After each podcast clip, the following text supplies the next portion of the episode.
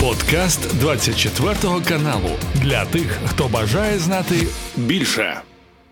А зараз давайте перейдемо до наступного нашого спікера. Вже з нами на зв'язку кажуть, є Павло Латушко, заступник керівника об'єднаного перехідного кабінету Білорусі.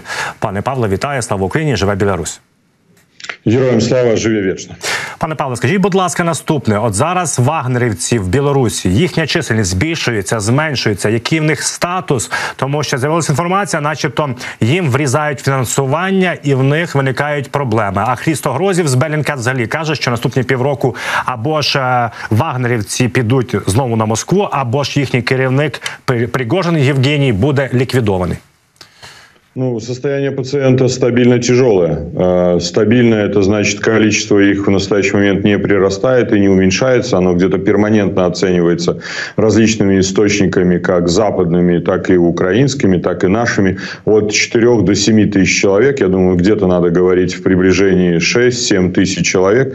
А, их недавно видели в Борисове, но это единичные примеры. Э, как раз таки это в направлении от Осипович, главного места их на расположение в сторону Мин Минска. То есть они где-то появляются в каких-то местах э, Беларуси в форме со своими наградами, назовем так, знаками а, отличия. Э, видят их в магазинах, в том числе вооруженными. Э, что касательно, почему стабильно тяжелое? Да потому что, с одной стороны, Путин, который не хочет финансировать Вагнер после известной истории с мятежом Пригожина, а есть Лукашенко, который не может финансировать, потому что у него нет денег. И получается, Путин не хочет, а Лукашенко не может.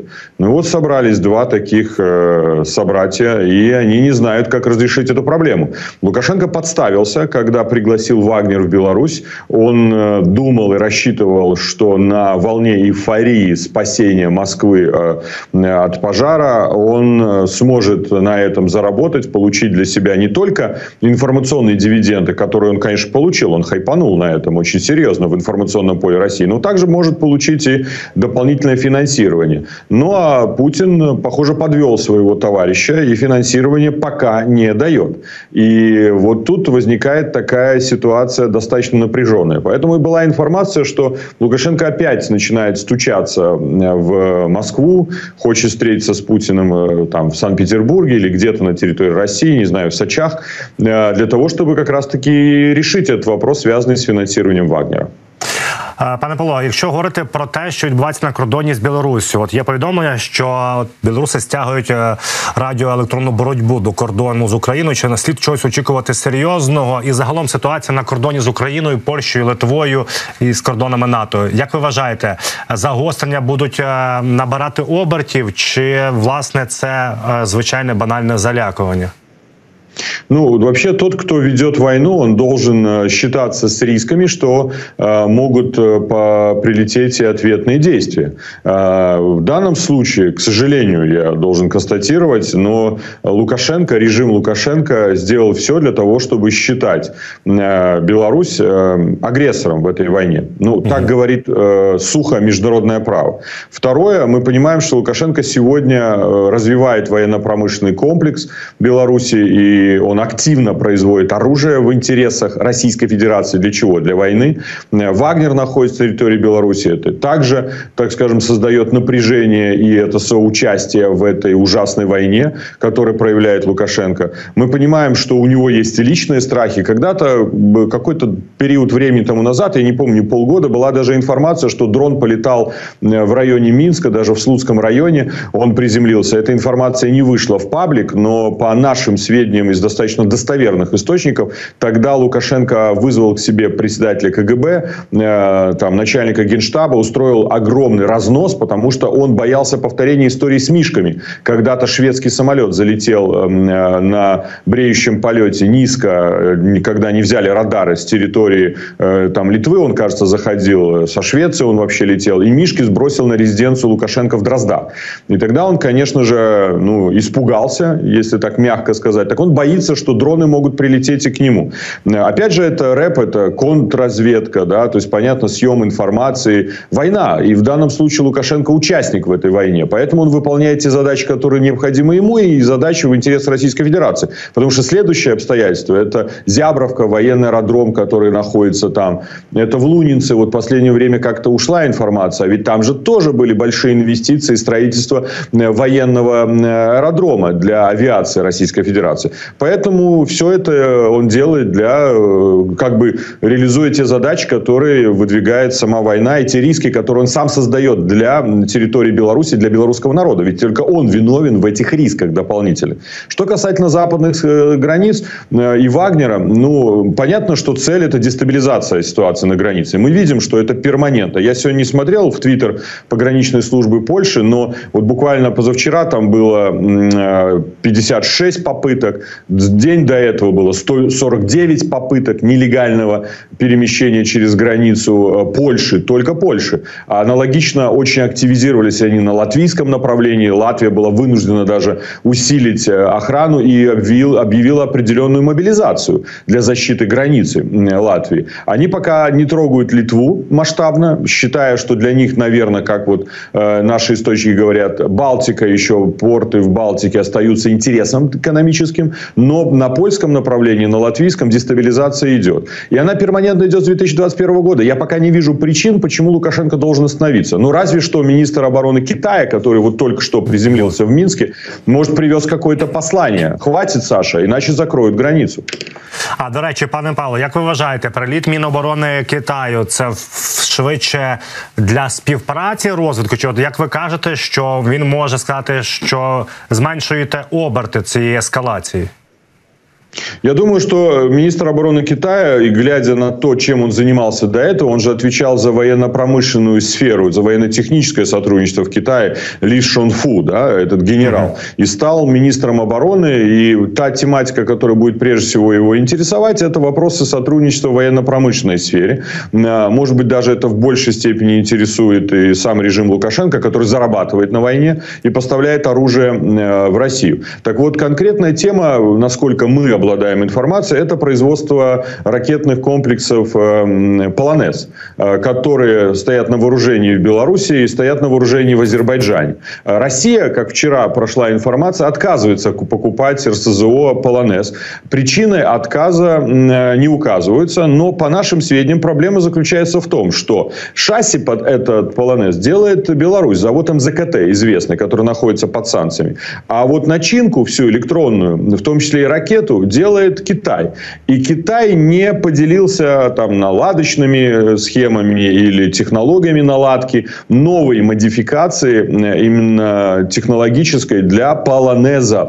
И поэтому э, пока не могут наладить его производство. И поэтому Россия не хочет покупать. Что-то старое, что-то неэффективно. Она требует Лукашенко, давай качественный товар. А тут уже зависит от Китая. И вот китайского министра, по нашим сведениям, повезут на учебно-боевые стрельбы. Ну, посмотрим, поедет поедет он в итоге или не поедет. Там программа, конечно, может меняться в последний момент. Но тот же, например, 231-я э, ракетная бригада, которая дислоцируется в Витебской области, она пошла маршем на полевые э, учения, э, на полигон. Э, и у них находится как раз-таки полк, э, на вооружении которого стоят РСЗО «Полонез».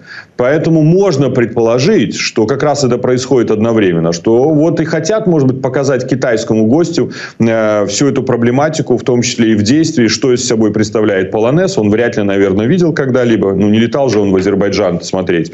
И поговорить на предмет развития этого сотрудничества. Так что ВПК будет главная тема. Ну, а вторая тема, я думаю, при том, что он министр обороны, но он же там, понятно, в руководстве Китая высоко стоит, он привезет какое-то послание Лукашенко по дестабилизации ситуации на границе. Потому что все три страны также дали сигнал в Пекин. Это Польша, Литва и Латвия. Что будет, если Лукашенко не остановится? Я думаю, какой-то ответ приїхав приехал из Китая для Лукашенко.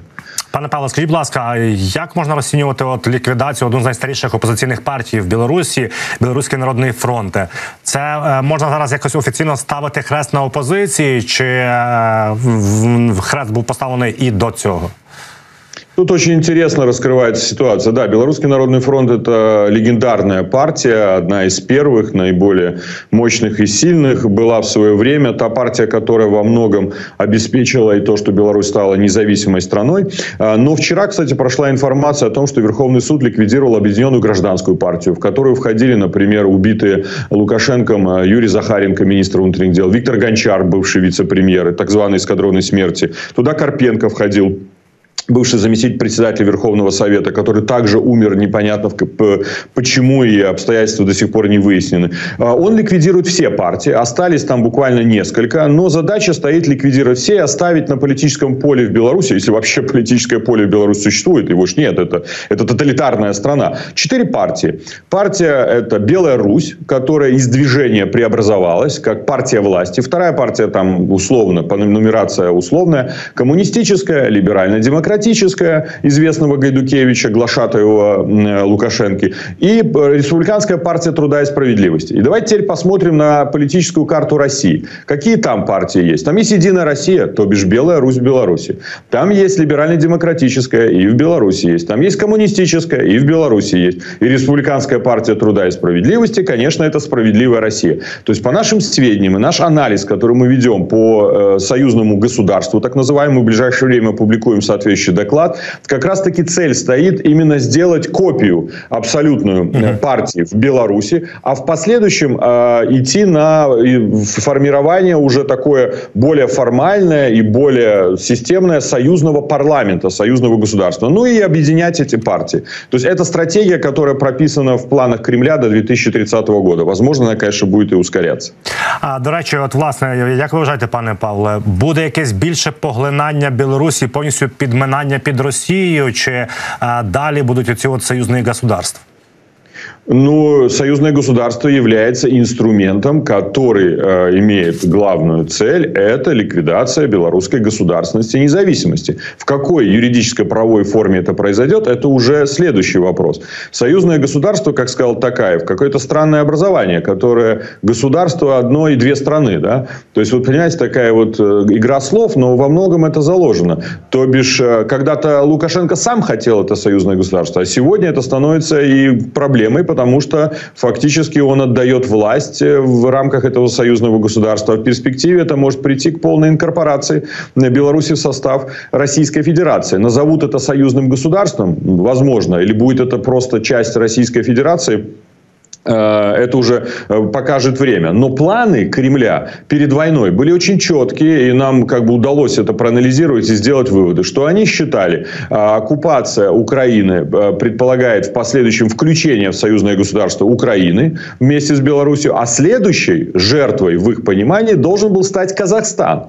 Так что четыре страны, такое воссоздание нео-СССР на базе Российской Федерации. Поэтому Российская Федерация использует союзное государство сегодня как инструмент инструмент поглощения Беларуси. Через 28 программ. Сейчас вот будет проводить Национальной библиотеки, ну, я как бывший министр культуры, мне подчинялся Национальной библиотекой, новый директор Гигин. Это абсолютно русскомирский человек. Э, и он будет проводить вместе с российскими историками специальную конференцию о написании новой истории для Беларуси. То есть полностью она будет изменена. Она будет абсолютно пророссийская, русскомирская. Пане Павло, скажіть, будь ласка, чи знаєте ви, чи загалом ви вірите про те, що якісь можливо повстанські опозиційні рухи можуть зароджуватися в Білорусі? Чи все наглото наглухо перекрито і немає жодних зараз шансів, аби або бажання навіть самих білорусів е, щось робити з цією владою, як і у 2020 році?